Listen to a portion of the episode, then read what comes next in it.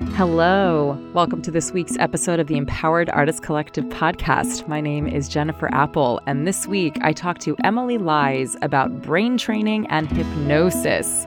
They share what led them to this work and how rewiring our brains through self hypnosis and visualization can bring about profound changes in our lives and health. We unpack misconceptions surrounding hypnosis and expand on how it can be used as a tool for transformation and rewiring our subconscious mind. Plus, Emilie offers practical techniques for stress regulation and highlights the significance of embracing joyful moments and finding balance in the face of challenges. Enjoy. Emilie Leyes, lovely to see you. Yes, so happy to be here. How are you doing today? I'm doing well. I'm doing good. It's a slow day, so I'm just yeah. enjoying enjoying being here. Yeah. Amazing. Well, for anybody who doesn't know you, who are you today? Who am I today? Okay. I'm many things. Mm-hmm. So I am a brain training specialist. I am a hypnosis practitioner. I am a grad student, two months away from getting a master's degree in yes. mind body medicine. Yes. Um, I'm also a trained actor and singer. I am newly diagnosed autistic. Oh my gosh, um, congrats exciting. on a diagnosis. Yeah. Yes, it was very exciting. Very good news. Um, yeah. so still processing that. That is that is where I am today. Um, I am an animal advocate and I am interested in all things how to how to navigate the human experience through our imagination. So it's kind of the intersection of acting and hypnosis and yeah. and brain science and all of those wonderful things. I'm so curious how you went down that particular path as opposed to, you know, arguably what many would probably be like, oh, like psychology or actual medicine in terms of like neurology. How did you end up in hypnosis land, in brain specialist land? Like, where did that all come? It was by accident. So I I got a bachelor's degree in theater and vocal performance. I was like on the musical theater track. Broadway was the goal. Mm-hmm. Um, and then at the end of my senior year of college, I got very, very sick with debilitating chronic illness. Um, and I developed chronic fatigue syndrome. It's kind of in the same category as things like fibromyalgia, chronic mm-hmm. migraines, long COVID very similar in that chronic mystery illness mm-hmm. syndrome kind of space. I saw so many specialists. So doctors told me that I would have this forever and that I would probably not be able to get on stage again. It was mm. very, very discouraging as a new yeah. graduate. Um, so that was really challenging. And I I didn't accept that answer. So I started seeking out other interventions. I started seeing holistic health people and somebody in passing told me about this brain training program for people with chronic fatigue syndrome and i became obsessed with it. I started um, i started researching a little bit about it and it's based on the idea that um, a lot of these chronic mystery illnesses are caused by some sort of trauma to the brain. That could be chronic stress it could be a virus like long covid it could yeah. be an injury or psychological trauma etc I think mine was probably some combination of a virus and the chronic stress of being in theater school, as yeah. many of the listeners probably relate to. And my body just shut down. And essentially, what happens when we get into this ongoing trauma response is, is our bodies stop being able to heal and stop being able to recover. And it causes burnout and eventually long term, very real physiological illness. And this brain training program is designed to rewire the part of the brain that that holds on to that trauma loop. Mm. And I was very skeptical about it at first. It sounded like a miracle cure, yeah. you know, waste of money at first, you know. But um, the testimonials were amazing. I was living at home with my parents watching The Office on the couch all day because that was all I was able to do. And so mm. I decided to try it. And this brain training program involved um, about an hour of self hypnosis style visualization practices every single day for six months. Wow. And I was mostly better within like three weeks. Wow. I went from, yeah, I went from not being able to walk up a flight of stairs without like passing out to walking, you know, five to 10 miles around the streets of Philadelphia, feeling wow. wonderful. So I got my life back. My anxiety went away. My illness went away. And I was just so fascinated with what we can do with our own brains mm-hmm. to change our lives, change our mental space, change our bodies and our health.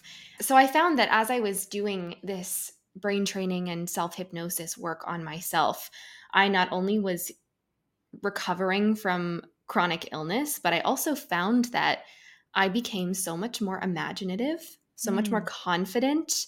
Um, by the time I got back on stage, and I eventually, spoiler alert, I became a performer again, um, I was far more in touch with my instincts and my creativity on stage that it just completely shifted how I showed up as a performer. Um, and one of the primary ideas behind this brain training practice was that the brain perceives imagined experiences very similarly to real ones. So essentially, a lot of the parts of the brain don't understand or, or, recognize the difference between imagination and reality. Of course, we consciously know when we are on stage and, and in a role, but our brains and bodies are perceiving those imagined experiences as though they're happening to us. And so yeah. I started to wonder what does that mean for actors if we're performing trauma and stress and grief and rage and fear on stage? What is that going to do to our bodies, especially if those kinds of chronic or chronic versions of those emotions can lead to illness, you know? Right. So I really I started researching to see if there was anything out there about how actors take on the stress and trauma of, of the roles that they play. And there's really not a ton. There's a mm-hmm. little bit here and there, but I I just thought that we deserve better as yeah. storytellers to have tools to really build resilience to prevent those kinds of things from happening. And so I decided that I wanted to be the person that was going to bring that to the world. Um, and I started researching brain training modalities i wanted to you know get certified and understand more about how this works. So i became certified in positive neuroplasticity through dr rick hanson and positive psychology through their certificate program at university of pennsylvania. And i started doing my own research and i just consumed as much information as i could about how the brain works and how we can utilize our brains and, and change the way that our brains are functioning so that we can be more confident on stage, so that we can safely move in and out of character, so that we can build confidence, so that we can change our brain and body's response to stress in our lives. Because of course, you know, the life of an artist isn't just when we show up to to do our art. It's also there's so right. much stress around it. And that can hinder our ability to be creative and show up for our jobs and and also show up for ourselves in our life. So from there, I started doing research. I got these certifications, and then I enrolled in grad school, as so many of us did during COVID. yeah. um, and so I'm on the other end of that. And through my grad program, I also discovered hypnosis. Um, there was an incredible nine month hypnosis training and certification program through my graduate degree. And so I studied with the people who were the presidents of all of the clinical hypnosis societies in the country and and it just completely shifted how I understand the way that our brains work and the way that our imagination works. So I'm happy to go into that. But yeah, so that's a lot yeah, I have. I know this is it's so it's wonderful. I have so many questions, so many questions. I you know, I think when when we talk about like hypnosis, so many of us think about, you know, like you have like the imaginary clock thing being put mm-hmm. across your mm-hmm. face and you know it's being dangled there and the next thing you know you're hypnotized. Obviously we, you know, I, I think many of us have seen versions of it that aren't that anymore. But I'm curious when you say hypnosis, what are we actually saying? Okay, yes, great question. So, hypnosis has a bad reputation. Mm-hmm. Um, it's highly misrepresented in the media as like mind control and yeah. manipulation and hence why i'm asking yes it's a really really important thing to to discuss and there is stage hypnosis and then there's clinical hypnosis so mm-hmm. i want to differentiate the two there so i think most people are familiar with stage hypnosis where someone snaps their fingers and someone looks like they fall asleep and then they cluck right. like a chicken and do all these embarrassing things that is not what we're talking about here mm-hmm. I have theories on, you know, I, I don't fully believe that people are out of control in those situations. So it's it's a little different, but I'm trained in clinical hypnosis, which is a modality that is used to help people support their mental and physical well-being. I think the biggest difference between stage hypnosis and clinical hypnosis is who it's for. So, stage hypnosis is for the entertainment of the audience, which means that the person being hypnotized, the suggestions are not in their best interest. Right. When you are working with a clinical hypnosis practitioner, all of the suggestions are in the best interest of your well being in any given moment. Um, and when I say suggestions, that's all they are. So in hypnosis, it's my job to offer a series of suggestions to help you support your mental and physical well being. And those are not demands, they're not commands. You have full ability to accept or reject any suggestion that is offered to you in hypnosis. So if we were to do a hypnosis session right now, which we're not going to, yeah. if I were to say, Jennifer, take a deep breath, you could choose not to, right? Mm-hmm you can choose not to do that. You could also think to yourself, a deep breath might feel nice. It might it might lead me to feel a little bit better. So you could also choose to accept that suggestion. And and it's a really collaborative process of moving through um, working together to identify the suggestions that are best for you. So, how is it different than, say, like a somatic form of therapy, right? Where you're asking me to be in touch mm-hmm. with my mm-hmm. body and relate to those things? That's a great question. So, hypnosis is a process that brings you into an altered state of consciousness, mm-hmm. whereas somatic practices typically bring people into a relaxed state, but they're still highly mindful and aware of what's going on in their surroundings in their bodies mm-hmm. etc so a lot of people ask me the difference between meditation and hypnosis as well because they often feel similar um, meditation is about heightening your focused awareness on something becoming highly mindful of what it feels like to breathe of the sounds in the room you know there's phrases that describe meditation as allowing what is really accepting what's happening yeah. in the present moment um, and that heightens your conscious awareness. Hypnosis, on the other hand, deepens your subconscious. Um, and what I mean by that is it brings you into a state of consciousness called a trance, where you are slightly disconnected from your surroundings. You're still aware of what's going on. You still have access to your conscious thoughts. Of course, you're you're able to open your eyes and and walk away if you need to, but you're in a state of consciousness in which you're able to kind of dissociate for lack of a better word from mm-hmm. the surroundings not in the trauma sense but in the sense that you aren't paying attention to what's happening around you. And we go in and out of hypnotic trance every day in our lives. It's a natural state of consciousness that people experience. So um, if you have ever been watching a tv show or a movie or reading a book and you're just so engrossed in the story and all you can focus on is the emotions of the characters and what's happening. You might not hear the microwave beeping when your popcorn is ready. You might not fully be aware of everything that's going on around you. You might not notice your cat running across the room because you are really, really focused on this story. Yeah. And that is a hypnotic trance. We also go into trance when we're on social media. Um, we lose track of time. We are really, really focused on what's going on in front of us in our phones that we're not paying attention to everything else in the world. Um, and hypnotic trance is a combination of relaxation and focused attention.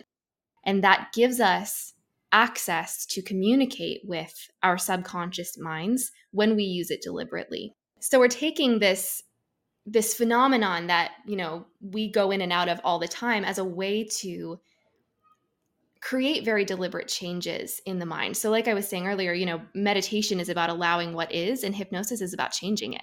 So you can access this state of consciousness to be able to offer yourself new ideas. Because when we're in this trance, the subconscious takes the front seat, and the conscious, rational thinking, inner critic part of us kind of quiets down a little bit. So we can quiet our inner critic to be able to be open to new ideas, new experiences, transformation, and so many things that can actually support us. Um, and and there's so much that you can do with it. It is a really fantastic tool and vehicle for transformation in so many ways. You can change your brain and body's response to the stressors in your life. So a lot of the work that i do i work with actors and performers on you know breaking their stress-based associations with auditions. Um, i've had people who have gone into auditions and, and had panic attacks because they were so stressed about it and now they love them because they're changing the way that their brain views it from a very subconscious level. Um, you can use it to build confidence and inner resources or you can use it to build access to creativity and flow and so much more. I i could go on and yeah. on about it. Okay. So as a cynic a no for yes. me as like a cynic who's like okay like you can't like hypnotize me to change my inner workings of my brain. Mm-hmm what are you doing with somebody like me who like is like this seems so as a logical person who thinks through most of her stuff which is you know we can mm-hmm. therapize what that means in my own time but like how do i trust that a this is gonna work b what is it to trust the purposeful disso- like dissociation aspect of things right because so often we i'll speak on behalf of myself i associate that with trauma as opposed to um, oh i want to personally and purposefully like dissociate here so i access other things like how do i even start to trust that this is something that would work for me Sure. That's a that's a big question and it's a great question. Yeah. I think answering this allows somebody to be like, cool, if I yeah. have accepted that this is a possibility for me, now I'm able to try these tools. Right. So let's sure. get beyond the disbelief first? Sure. So I want to address the dissociation part of it first. Sure. Dissociation is not always a trauma-based response. I think it's it's been used that language has been you know mostly utilized in the context of trauma and stress mm-hmm. in the last few years, but dissociation literally just means kind of not connecting as much with your right. present moment surroundings. I'm guessing right now as you're talking to me, you're not thinking about the fact that your wall behind you is red right? Yeah. That means you're dissociated from that part of your environment. So we all have this level of association and focused attention and dissociation from other things in our environment because there's only so much information that our brains can take in at a given time. Right. So it's really just figuring out and, and using tools to channel our focused attention onto elements of our experience that can enhance and and facilitate a trance state um, while you know, disconnecting from the parts of our experience that aren't necessarily necessary in that moment. Mm-hmm. You know, you don't need to think about the fact that there's a door behind you and your and your wall is red in order to have this conversation. So in the same way, in hypnosis, we don't need to have that hyper awareness of our environment in order to connect with our inner world. So is um, it just trusting the fact that whoever is leading said hypnosis will is looking out for your best interest and that's what allows you to stay present Yes. The other thing is you are in control the entire time. So like mm-hmm. I was mm-hmm. saying before, as a hypnosis practitioner, it's my my job to have an understanding of your goals. Um, so that I can offer you suggestions, but you have the ability to reject any suggestion that you yeah. don't want and you are in control of the experience that you're having so you are the one that is facilitating this hypnotic experience and i am just providing a container for you to be able to have that experience so if i were to say to you right now i want you to think about something that happened this week that made you smile mm-hmm. and bring yourself back to that and maybe focus on the things that you see around you focus on the sounds that you hear maybe who you're with I have no idea what experience is coming to your mind. You are the one that's creating that experience for you. So you're in control mm-hmm. the entire time in hypnosis. Does that answer that question? Somewhat, yeah. So, okay. Yeah. So, if I'm choosing to go on this adventure and I'm choosing to acknowledge that a trance state is something that I actually do on my own while I'm, say, watching TV or reading, yeah. that this isn't something that, again, is what I would maybe associate with on stage hypnosis. And I'm sure. allowing an individual to help guide me with consent mm-hmm. around mm-hmm. how I move through this. What would be some of the, I, I guess, obviously, the the situation would change depending on somebody's goals. But like for you as somebody guiding someone through a hypnosis, like are there standard hypnosis practices that are like every single time we do this or every single time somebody goes on their own to try mm. to do this with mm. themselves they are always starting with this or they're always coming back to this as a grounding for a hypnosis practice Sure. Yes. So there are, of course, it always changes. Hypnosis yeah. is highly, highly customized. Um, for a lot of people, hypnosis feels like a highly personalized, live guided meditation. Um, I know meditation has a very different purpose than hypnosis, but that's what it feels like. Um, there are some standard structures for the way mm-hmm. that hypnosis is utilized. So, hypnosis typically starts with something called an induction that sort of invites you to facilitate your own hypnotic trance. Um, and that involves some kind of practice that can help you focus your attention and deepen your relaxation. So, if you think about the stereotypical image that we get of a hypnosis session, somebody will take a pocket watch and swing right. it back and forth. What that's really doing is it's just focusing your attention on something. It's deeply focusing your attention on paying paying attention to the movement of the pocket watch going back and forth. Mm-hmm. Um, it doesn't have to be a pocket watch. You don't have to do anything with your eyes, but that is the mechanism that's often utilized in in stereotypical hypnosis to invite people to focus their attention. And once you've done that, you can then start to invite more relaxation into the body using something called a deepening technique. So, for getting fancy with the process of it, I would then offer suggestions to help people relax their mind and body in some way. That could be a body scan, you know, relaxing the top of your head, relaxing your forehead, your neck, your shoulders, all the way down to the tips of your toes. And that just invites people to go into a deeper state of relaxation and a deeper state of consciousness. Um, because when we are more relaxed, we have more access to creativity and ideas mm-hmm. and imagination. Um, a lot of this is also very aligned with acting practices. So a lot yeah. of people might sound uh, find this to be familiar, um, familiar with the things that they do in acting class. You know, body scans and and relaxing the mind are very common in that way. And so once you've gone through this deepening, you are in sort of a deeper and altered state of consciousness where you are more creative, you are more imaginative. And then from there, I typically offer some kind of suggestion for imagery. So mm-hmm.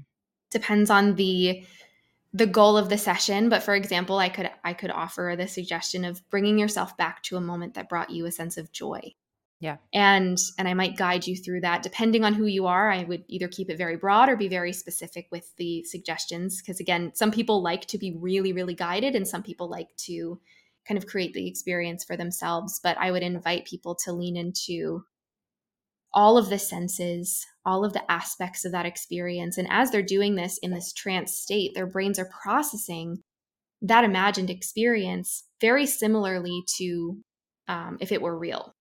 And the subconscious mind really learns from imagined and real experiences to inform how we think, feel, and behave. So, if we're able to offer ourselves these powerful imagined experiences in hypnosis, that can create new changes in the brain. How? Can you elaborate on that question? yeah, I'm just like, that's it. Um, yeah, I guess. Okay. I love that. I'm now sure. imagining some beautiful joy in my life. Yeah. How does my mind, body, consciousness know then to translate this subconscious as like accessibility that I just had, this access to mm-hmm. this point to rewiring something in my conscious life? Sure. So, um, the subconscious mind it has been estimated to take up about 95% of our brain function. Mm-hmm. Um, that's a lot. And the yeah. subconscious mind is the home to our habits, our thoughts, our feelings, our behaviors, our beliefs, our automatic coping mechanisms, our ways of being through the world. And so, by communicating directly with the subconscious mind through things like hypnosis and other experiential practices, that will naturally begin to shift and inform how we think, feel, and behave in our lives.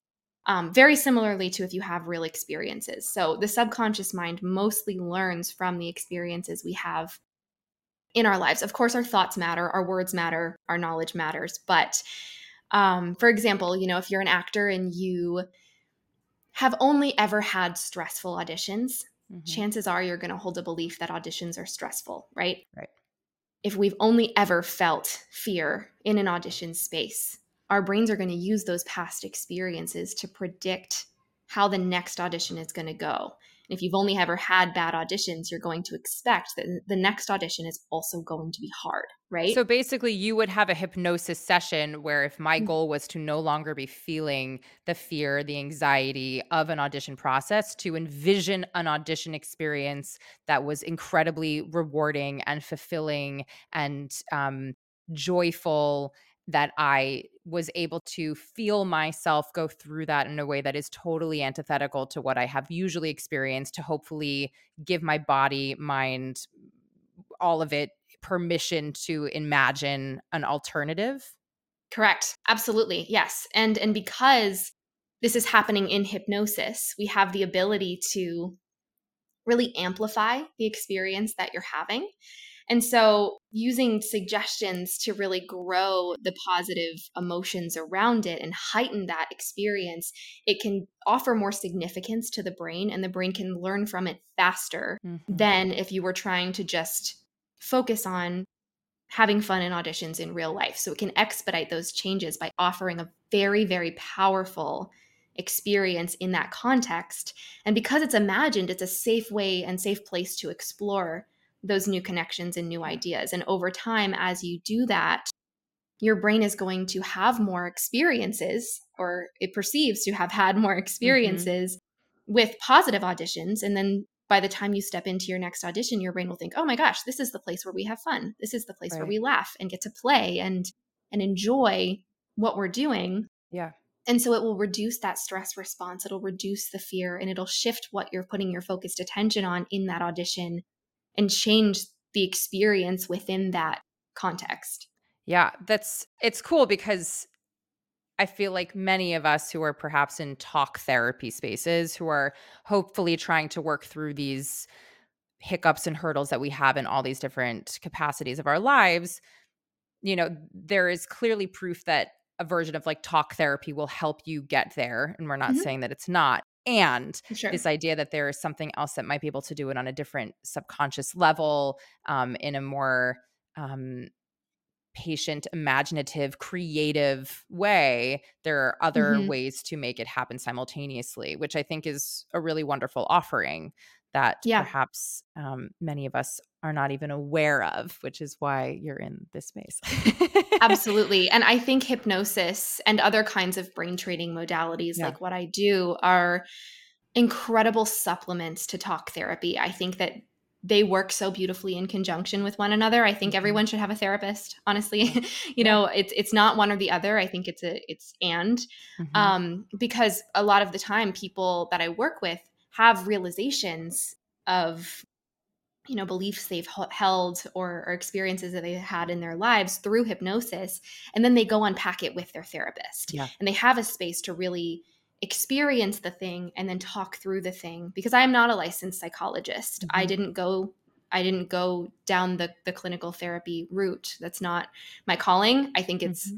so amazing and i think therapists are wonderful um but um but yeah, so I think it, it really complements one another and being able to offer people tools that they can also use on their own is incredibly empowering. Yeah. Because as a as a brain training specialist and a hypnosis practitioner, it's my goal to give people tools and practices that they can use every day. It's not just about when they come to see me. They can use self hypnosis and yeah. take a couple of deep breaths and close their eyes and continue to visualize that amazing experience in auditions. Yeah. And the more experiences we give ourselves, the more our brains are going to learn from it. So it can be really incredible to do this on your own as well. Well, I'm curious then to do it. Can we do yes. a version? You're not going to hypnotize me in this space because I have to continue guiding a podcast episode. Sure.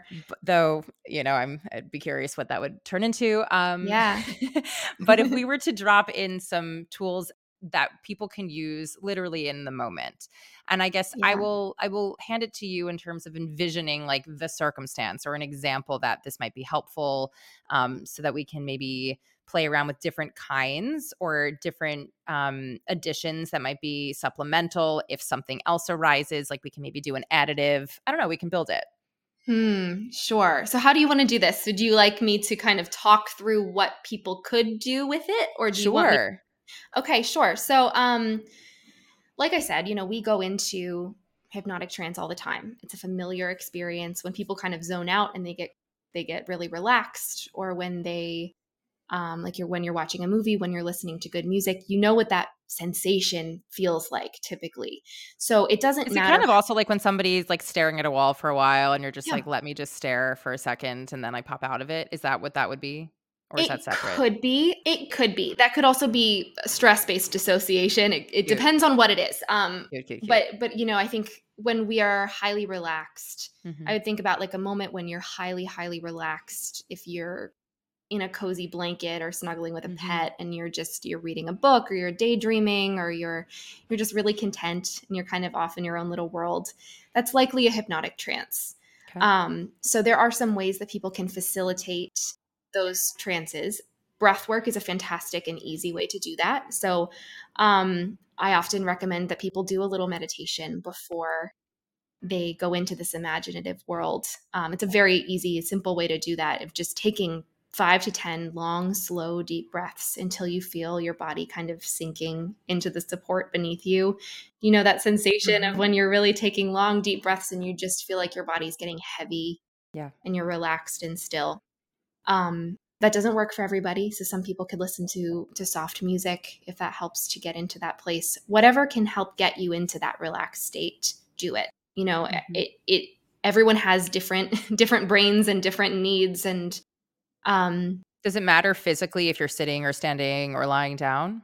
I would not recommend doing while standing. I would mm-hmm. recommend uh, sitting or lying down is ideal. Okay. Um, that's a great that's a great point as well. Hopefully, you're also in a place where you won't be super distracted. Although distractions are are fine. You know, our brains are designed to think and notice things, and so in my hypnosis sessions with clients, I always say whenever we notice a distraction, we can use that as an invitation to just relax deeper. Use it mm-hmm. as an mm-hmm. invitation to take a deep breath and recenter. And that can be a really great practice as well. And so once you feel like you're in that deep state of calm, however however you get into that i would then recommend putting your focused attention on relaxing the body so you've taken some time to relax the mind and then i love a body scan Mm-hmm. Um, so, an easy way to do that is to just imagine a wave of calmness moving through the body. So, focusing on relaxing the top of the head, relaxing the forehead, dropping the jaw. And you might even imagine it as a colorful light. Mm-hmm. Maybe dropping the shoulders, imagining the arms getting heavier and heavier, moving into the torso, into the legs, into the tips of your toes. And it's just a really intentional, nice way to deepen that trance state. And once you're there, you can play. This is really when you're in an imaginative place. So I would say if you can offer a pretty universal uh, okay. practice that people can utilize, something that I really love to do is pair positive past experiences with our future.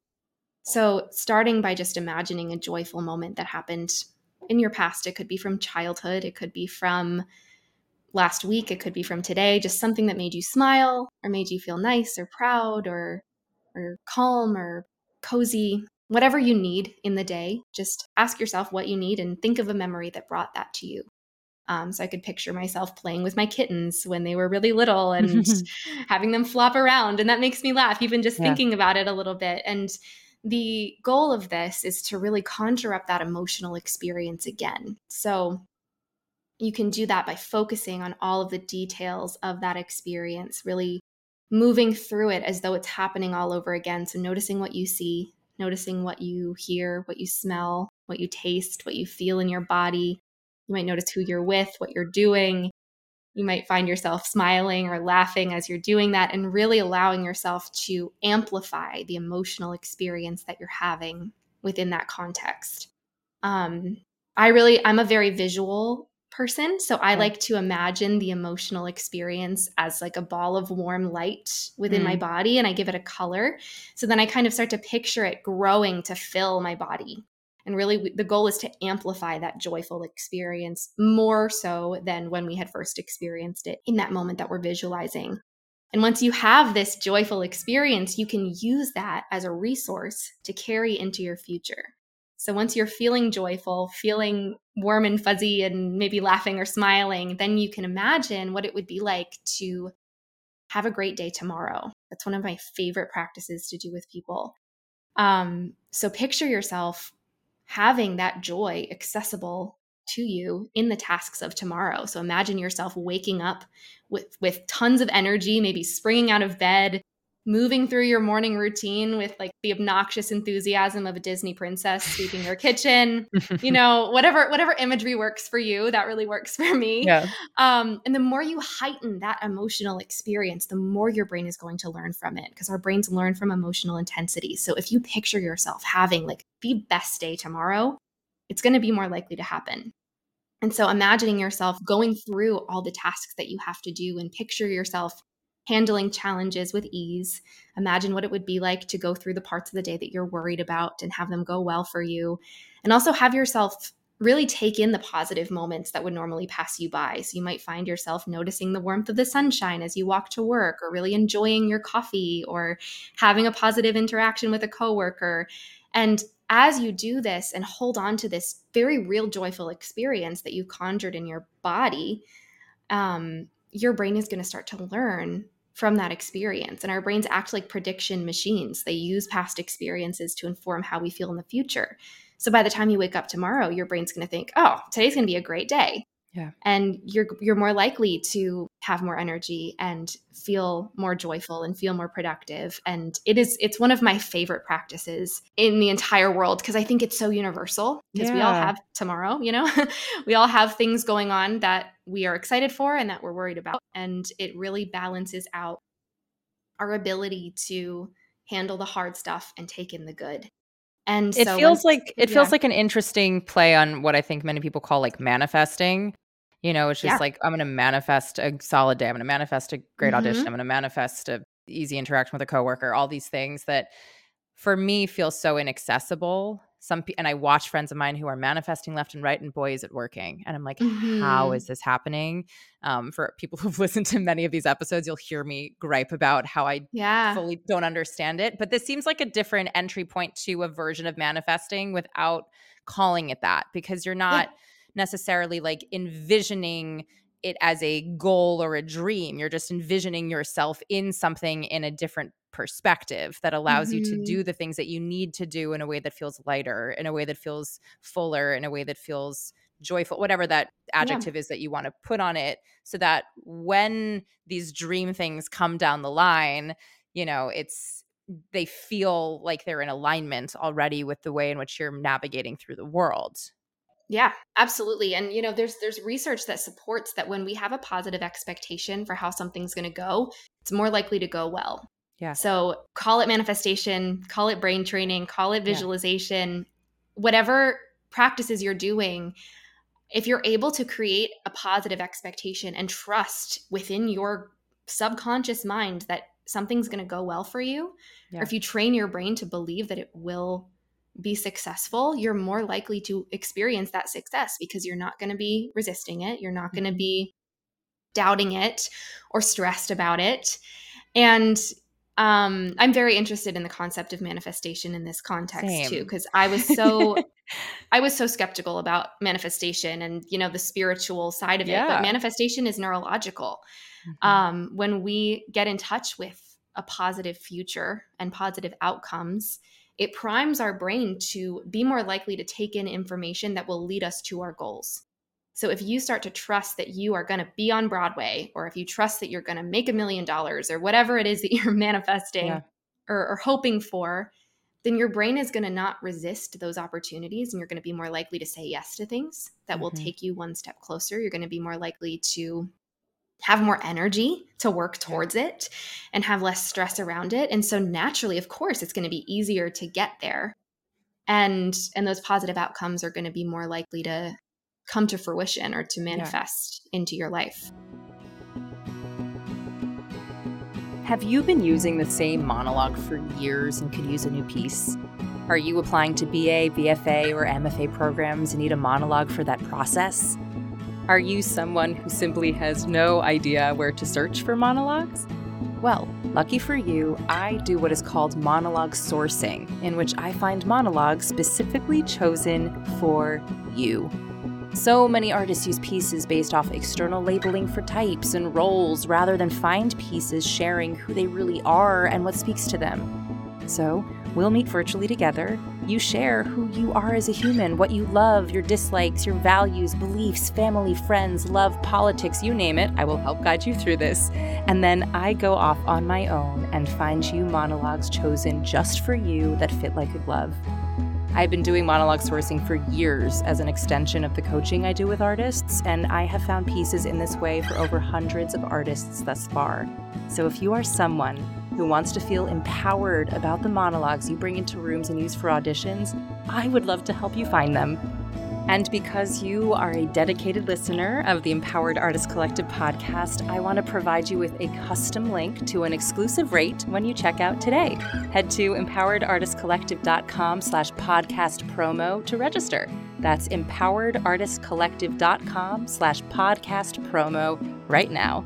I cannot wait to help you find monologues you absolutely adore.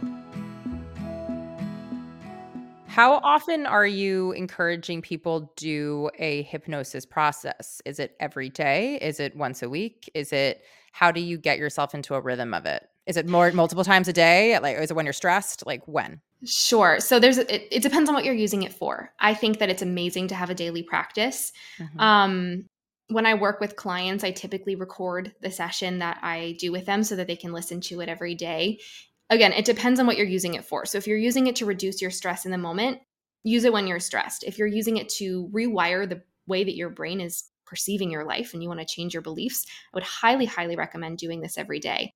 This mm-hmm. practice of visualizing tomorrow is absolute gold in in setting yourself up for the next day. So I recommend that people do that every evening. And I have a free guided hypnosis audio practice that people can listen to if they want support with that as well. Yeah. And is that something that you do for two minutes? Do you do it for an hour? Do you do it to start as a two minute and you hope it moves to an hour? What is the ideal? The ideal is whatever you will actually commit to. Okay. So I, you know, I'm a firm believer that we should be listening to our daily needs. Of course, mm-hmm. our days shift and our routines shift. As someone who's neurodivergent, I have, you know, resistance to things some days. So I, in the work that I do, I I try to really create flexibility um, with my clients. You know, if you want to spend two minutes visualizing a good day, or even even five seconds thinking about, huh, maybe tomorrow will be nice. That's mm-hmm. better than nothing. You know, if it's it's a matter of deciding between doing nothing and doing a 20 minute practice, that's not going to be as sustainable as showing up for yourself consistently each day and doing at least something. Okay. And what yeah. about the times that really do feel more dire? So, like, let's say we are going to an in-person audition, just for the mm-hmm. sake of mm-hmm. that, because it keeps popping up, mm-hmm. and I, I'm, I'm feeling all sorts of distracted. I'm not feeling particularly in my body, and I'm, uh, you know, the sounds that Ripley Greer are really grating on my body and mind, and I want to be more present with myself and hopeful about the upcoming audition? What can I do? So, the more you engage with practices that both regulate your stress and help continue to lean into that positive expectation, um, the better. The more you engage with that, the better.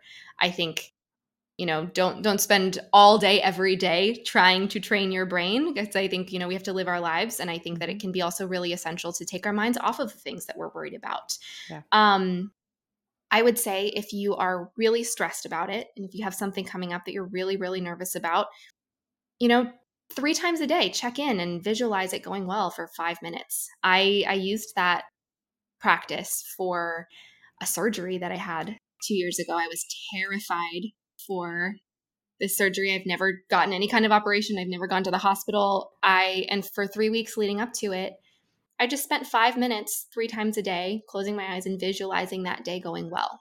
And would you and, call that a hypnosis or would you call that just a purposeful check in? Yeah, I would call that self hypnosis. You know, it doesn't have to be a, some formalized going through all of the steps of the process in order. How to- is that different than than me just doing like a check in? I guess that's where I'm like navigating my mm. my not it's not a struggle but like wh- how is that different than me just like sitting with myself kind of doing a version of a body mind scan versus a hypnosis? I think that you know there's overlap in all of these things. Okay. hypnosis is another word for visualization is another word for mental rehearsal yeah. etc i think that it, it would be more likely to be considered self hypnosis when it's intentionally sitting down, calming down your body, and and mentally rehearsing that future scenario. Okay. So it's I think it's really the intention behind it when you are sitting down and intentionally going through that future experience in your mind as opposed to just thinking about it. And that's also really helpful. So if you visualize yourself in the morning um, going through this audition, throughout the day, you can kind of bring that back up into your consciousness as you're walking to work or on the subway. Just think, huh, that was a nice experience. And the more it's in your focused conscious mind, the more your brain is going to continue to consolidate and amplify and learn from that experience even more. Got it. So, yeah. in an ideal world, mm-hmm. I have done some self hypnosis or worked with someone like yourself to do some hypnosis on my own, visualizing these experiences so that I have access to positive versions of them and not just the terrible ones. Mm-hmm. Then, as these opportunities arise and perhaps my stress levels get higher my conscious mind as i'm sitting there in the you know holding room and all of the chaos around me feels consuming i could go and access past beautiful hypnosis moment that i had into my conscious moment that isn't mm-hmm. perhaps a self hypnosis at the moment but is a version of me realigning myself with something that my body has experienced in the past yeah yeah you could kind of rem- just reminisce on it you know think about yeah. wow that was really nice and and bringing that in your awareness can really help i would say by the time you're in the audition holding room the priority would would mostly be just regulating your nervous system however you need to um because you've done the work to mm-hmm. to prepare you've done the work to visualize it and at this point um, if you're feeling heightened the priority is to to help your body feel safe in that moment what are some tools that you like to suggest for safety? Sure. So there is an amazing practice that I love called the physiological sigh. That is a, a natural breathing practice that we all do subconsciously. I think every maybe five minutes or so, but we can do it deliberately to calm ourselves down very quickly. And it's basically just taking a long, slow, deep breath, catching another breath at the top, and then letting all of that out. So it sounds like this. And if you do that just, you know, three to five times, that can really signal to your brain that you are safe. It can add more oxygen in the body. Um, so that's a really great one. Any kind of bilateral stimulation can also calm the body. So tapping, if you have your hands on your knees and you just tap back and forth, that um, triggers, you know, and stimulates each side of the body separately, and that kind of that kind of stimulation can calm the nervous system. Um, I'm not sure if this is one that you can use in an audition waiting room because it requires sound, but there is something called. There's been the, far stranger in an audition waiting room. Let's be. Let's, that's true. That's true. let's say if you step out into a different, you know, studio or something, sure. there's something called the VOO. Have you heard of that before? I've not. Okay, it's it's a very um I don't know. I don't know. V O O. The yeah, VOO? the VOO. Yes. Okay. So essentially, you take a long, deep breath in, and then you say VOO on like your lowest note and it vibrates through your chest. And that sensation stimulates the vagus nerve mm-hmm. to calm the body. And it's very awkward and very strange to do in front of people, but it sounds like this. If you take a deep breath and then you go VOO until you run out of air. Um, if you try it, you'll find that you can feel it through your sternum and it mm-hmm. soothes the body. It's kind of, I like to compare it to like the human version of, of cat purring. Okay. When cats purr, it calms their body. Um, it's it's fantastic. I do it before almost all of my Zoom calls, oh, and and it is just so so regulating. Um, I'm trying to think of others. Even just putting your hand on your heart has a similar physiological response as getting a hug. Mm. So, if you're able to just put your hand on your heart and take some deep breaths, that can also signal really strong safety in the body. Self hugs as well yeah. um, are very similar physiologically to receiving a hug. So, if you mm-hmm. just do that for, for a couple of moments before you go into the audition room, your body's going to feel a lot more supported. What about post an experience that didn't go the mm. way you wanted? I feel like that's something that people don't actually talk about too. Arguably similar thing if like you've worked out really hard and you need to like have a mm-hmm. down, right? We mm-hmm. don't or you've done a show and you've just your adrenaline is up and you've just been kicking your face and singing, you know, belting whatever. Like we don't really talk about the come down. So what about yeah. that? So chances are if you're in an audition or if you're coming out of an audition and you uh, or you're coming off of stage and you're feeling really heightened you're you're likely in some kind of stress response. It could be yeah. positive. You could be really elated, but you're really charged, right? Yeah. Um, when we're in a stress response, our bodies are essentially mobilized in fight or flight. It, mm-hmm. again, it, it, that's not a negative thing. It might just be positive activation. But when we're activated, our bodies are mobilized to fight off a predator or run away and both of those things are very active right yeah. it's our, our bodies have all of this extra energy so that's why we shake that's why our legs might have all of this extra um, jitteriness mm-hmm. it might be mm-hmm. why our heart is pounding and your body is asking you to move so one of the best things that you can do after an audition or after a performance is to jump up and down for a minute or two seriously and like just up and down think, or jumping jacks or, or neither doesn't matter whatever jumping cool. shaking dancing, whatever you need to do, that will help to get that stress response out of the body and resolve it um, faster. Because if you think about a, a gazelle is being chased by, I don't know what animal chases gazelles, lions. Sure. Yeah. Sure. Let's, let's say, there. sure. Yeah, let's say a, I don't, I don't know if they're in the same region at all, but let's say a gazelle is being chased by a lion.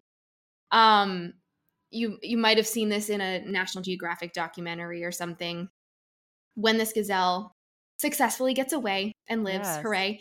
Um, you see a gazelle then shake their body a little bit. They mm-hmm. kind of shake it off. Or if a dog gets stressed, you'll see them shake everything off when yeah. someone takes their their leash off of them or something. That is them physiologically releasing a stress response. And we have been societally conditioned to not do that anymore, right. even though that's in our bodies. And that resets the nervous system. It brings that stress out of the body very quickly. And so, if you're able to just do some jumping jacks, I have a mini trampoline in my office. If you have a trampoline that you can access, jump up and down on that. Just shake your limbs however you can. That is going to help that stress leave the body and indicate to your brain that you are safe, and it will stop perpetuating that stress afterwards. Now, if you bomb an audition and it's really awful, that might mm-hmm. perpetuate the stress as well because you're thinking about how horrible it was. Um, a practice that I recommend all of my clients do is after any audition, good or bad, as soon as you leave that audition room, write down three things that went well consistently. Yeah. Even if you cracked on the high note, there were 52 wonderful notes that you sang well. Mm-hmm. If you you know, had a scratchy voice and you felt awful, but you laughed with the people behind the table, that was a moment that went well. Writing down those moments that went well can start to counteract the way that our brain processes auditions after we leave because we are so primed to just think about all the stuff that we didn't do sure. well, right? Um, so, continuing to do that as a practice, regardless of how the audition goes, can shift the way that you begin to reflect on it and learn how to you know be kinder to yourself and and celebrate yourself. You know you did a big thing. Even if it yeah. didn't go well that's a big vulnerable amazing wonderful horrible frightening great yeah. thing to do. So um yeah if you if you shake and jump up and down and do jumping jacks and think about all the things that went well that can help to release that stress. And once you feel calmer then you can start to think through the things you'd like to improve upon. I love that um, as we begin to wind down our time, Sure. I could keep talking to you about all different scenarios and different tools, of which I really want all of them. Um, yes. Though I know you have um, a plethora of resources on the interwebs, which we'll get to in a second. Um, is there anything on your heart that you wish you had known um, when you were first starting out, pre you coming to this work, that would expedite somebody's ability to feel more full is the way I'll say it um, currently and now? Or is there mm. something mm. that is still on your heart that you would love to share? Or both? I think the the thing that I wish I had known as a baby actor or as a baby artist was the more we are able to lean into the joyful moments that we do have in our lives, the more light or whatever you want to call it, energy can fuel our creative process. I think there's so much stress mm-hmm.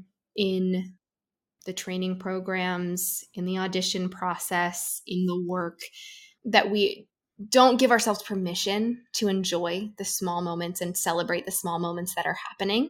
But as soon as I started learning how to really give myself permission to lean into those joyful moments, I became a better performer. I enjoyed it more. Yeah. I I stopped being so critical. And this isn't about ignoring the fact that things are hard either. This isn't about toxic positivity or pretending yeah, yeah, yeah. like shit doesn't happen because it does. For sure. Um but there's so many amazing wonderful moments that just pass us by in our days that can serve us and serve our ability to love creating and love making art. And I found that when I lean into joy, I am so much more creative. I am so much more inspired. I am so much more trusting that more joy is going to come. Yeah. And it makes the day to day so much better, especially in the day to day when we're waiting to hear back if we got a role or waiting to hear back if we got into college. Um, yeah, I know it sounds cliche, but like those little no. moments give us so so much, and I I just wish I had known that because it's also it's so regulating and it's so yeah. supportive of balancing out the really really tough moments that we have to experience. For sure. Um, for anybody who wants to work with you, who wants to get access to so many tips and tools that are free on the interwebs and mm-hmm. find you and all of that. What within your boundaries is the best way for people to contact you and or find you? So tiktok is the best place to find me. I share so so many resources for all kinds of people. So if you're not an artist or an actor there is still so so much for you. The majority of my work on there is really universal for all humans. Um, i share free brain training tools mini guided hypnosis sessions I give away everything for free on TikTok. So my my handle is at Emilie Leyes, so E M I L I E L E Y E S dot hypnosis on TikTok. And I also have an Instagram, so feel free to follow me on there as well, especially if TikTok is no longer available in the United States. Fingers crossed, we'll see what happens there. But please follow me on Instagram as well at Emilie Leyes. It's just my full name.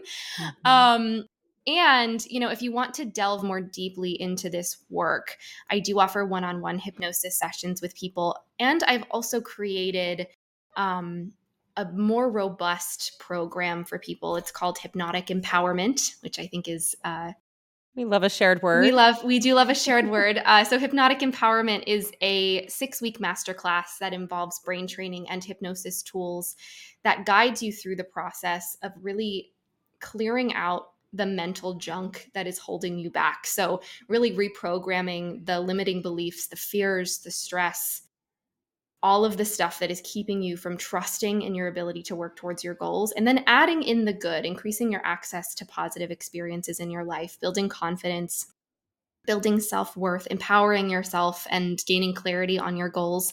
This wasn't designed specifically for performers but it's of course everything i do has has performers and artists in mind. So it is a really incredible process to kind of get unstuck access your creativity more easily. Um, and it's a six week program. There's live calls every single week. Um, there are video lessons. There are guided hypnosis sessions every week that you can listen to. So if you want a daily practice this is definitely a place to get started with that and have guidance with that. There's also a private community forum. So it's a really beautiful place to work on yourself in community as well. I think so many of us spend a lot of time working on our mental health alone. We read self help yeah. books alone, and mm-hmm. it can be very isolating. And it's really, I think it's a really beautiful thing to see that everybody is going through all of these things together and we are we are all grappling with imposter syndrome and feeling like we're not good enough. And it can be really amazing to encourage one another and do this in community and know that there's a huge group of people that are that are going through the same experience. So that's a really great resource. I will be having these running constantly. So if you're listening to this far into the future, I'm sure there is one available to sign up for. Um, I think it's a really wonderful jump start into this yeah. world of brain training and hypnosis. So um, but yeah you can access access all of my information on my social media and feel free to send me a message if you have any questions Amazing. Thank you so much for going on this journey today.